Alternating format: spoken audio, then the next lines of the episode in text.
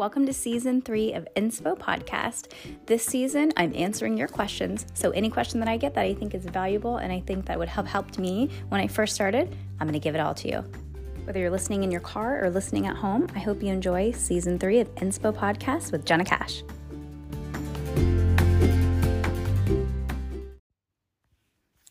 Lash artist. Are you trying to grow your clientele, but you just feel like no matter what you do, no matter how much you post, no matter how you market differently, you just your your work is blending in with everybody else. How do you make your work stand out? How do you separate yourself from every other freaking lash artist that seems to be growing their clientele on every goddamn corner? What you're going to do is you're going to do what everybody else is not doing. Um, this is advice that I give to a lot of my students when they're like, "Yeah, I've been trying to like grow my clientele." Um, I know that mega volume lashes they give us a lot of attention and clout on social media, but in real life, many people don't like mega volume lashes. Um, many people really like a more natural look. So I would say do the opposite of what everybody else is doing. This is my advice to you. Most people don't take this advice, and I think that it's so crazy because if you're one of a hundred lash artists that offer mega volume, but you're, I'm so sorry, if you're a hundred out of a hundred lash artists that offer mega volume, but if you're one out of a hundred lash artists that specializes in classic, that automatically makes you stand out. That means you're one percent of the person who's going to be chose for the for the, the clients that want classic, right? Focus on something that nobody's doing. And I feel like people think that classic lashes, it's not it's not special. Well, let me tell you what classic lashing is. If anybody's a, a Cosmo, classic lashing is like a men's haircut. There is zero room for error. And that is why a lot of people don't like doing classic, is because they're not good at classic. They can't do it. They're like the curly Sues of lash artists. They don't know their ABCs. They can't stick a classic single individual eyelash extension on a natural lash and have it go 90 degrees out from the eye. They can't do it. So instead, they do volume and mega volume to hide the fact that they're not really that good of a lash artist. So, if this gives you a little bit of push to start honing in on classic, I think that it's a really good idea. It's something that nobody is mastering or specializing in. And you know, those people that say that they specialize in classic, a lot of them, many of their photos on social media are volume and mega volume. Um, another thing with um, classic I don't charge different for any of the sets that I do. When I um, when I do my full sets or my fills, they're always the same price because I charge for time. So um, you could also, if you want to get a little wild, you could say that you do a light hybrid, and that is the same price for a classic. I know many people don't actually look that good with classic lashes, especially when you're getting into people into their mid 30s and older, like myself.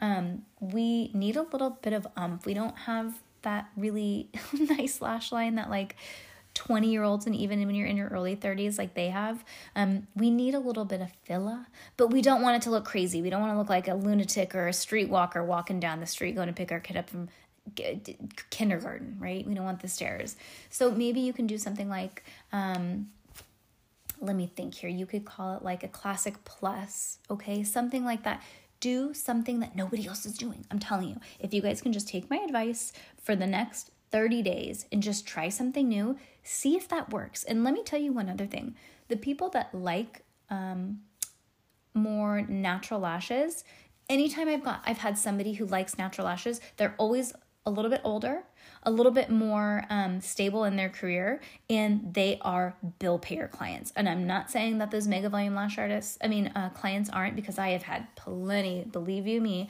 my mega volume clients paid my bills. But I will say, um, a lot of the mega volume clients tend to be a little bit younger and you know they move or they're like oh i'm going to take a break because i uh, i'm not working for three weeks or whatever but i will tell you 99% of my clients who prefer natural lashes they are there every two weeks without fail they can afford it. And they're just a different type of clientele. Um, and i'm I, I, there's always exceptions to the rule and this isn't to offend anybody but another advantage of going a little bit more natural you're getting a whole different demographic. Typically, they're going to be a little bit older, um, very reliable, and typically they can afford to keep their lashes up, which is wonderful because this is your job. This is how you feed your family.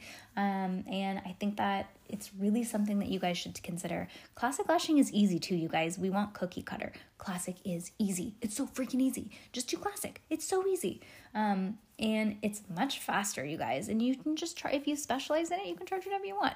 Like for myself, like I said earlier, I charge the same price for everything. I charge this much for a full set and this much for a fill. You can get whatever the heck you want, sis. Sometimes they need a little bit of extra time and they can pay for that if they want to be super duper extra, crazy wonky full.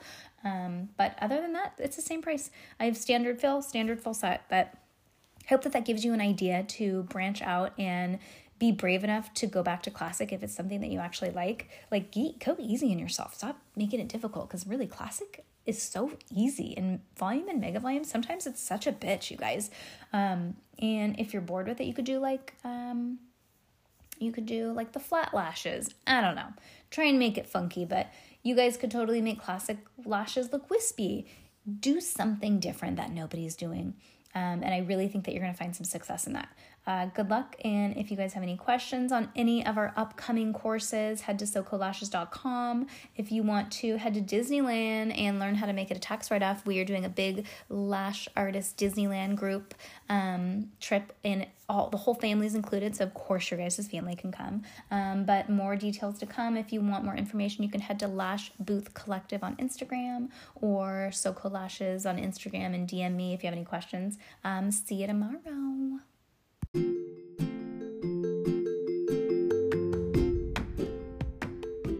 You know, if you know somebody that you think that this episode could help, take a screenshot and share it on your story for me.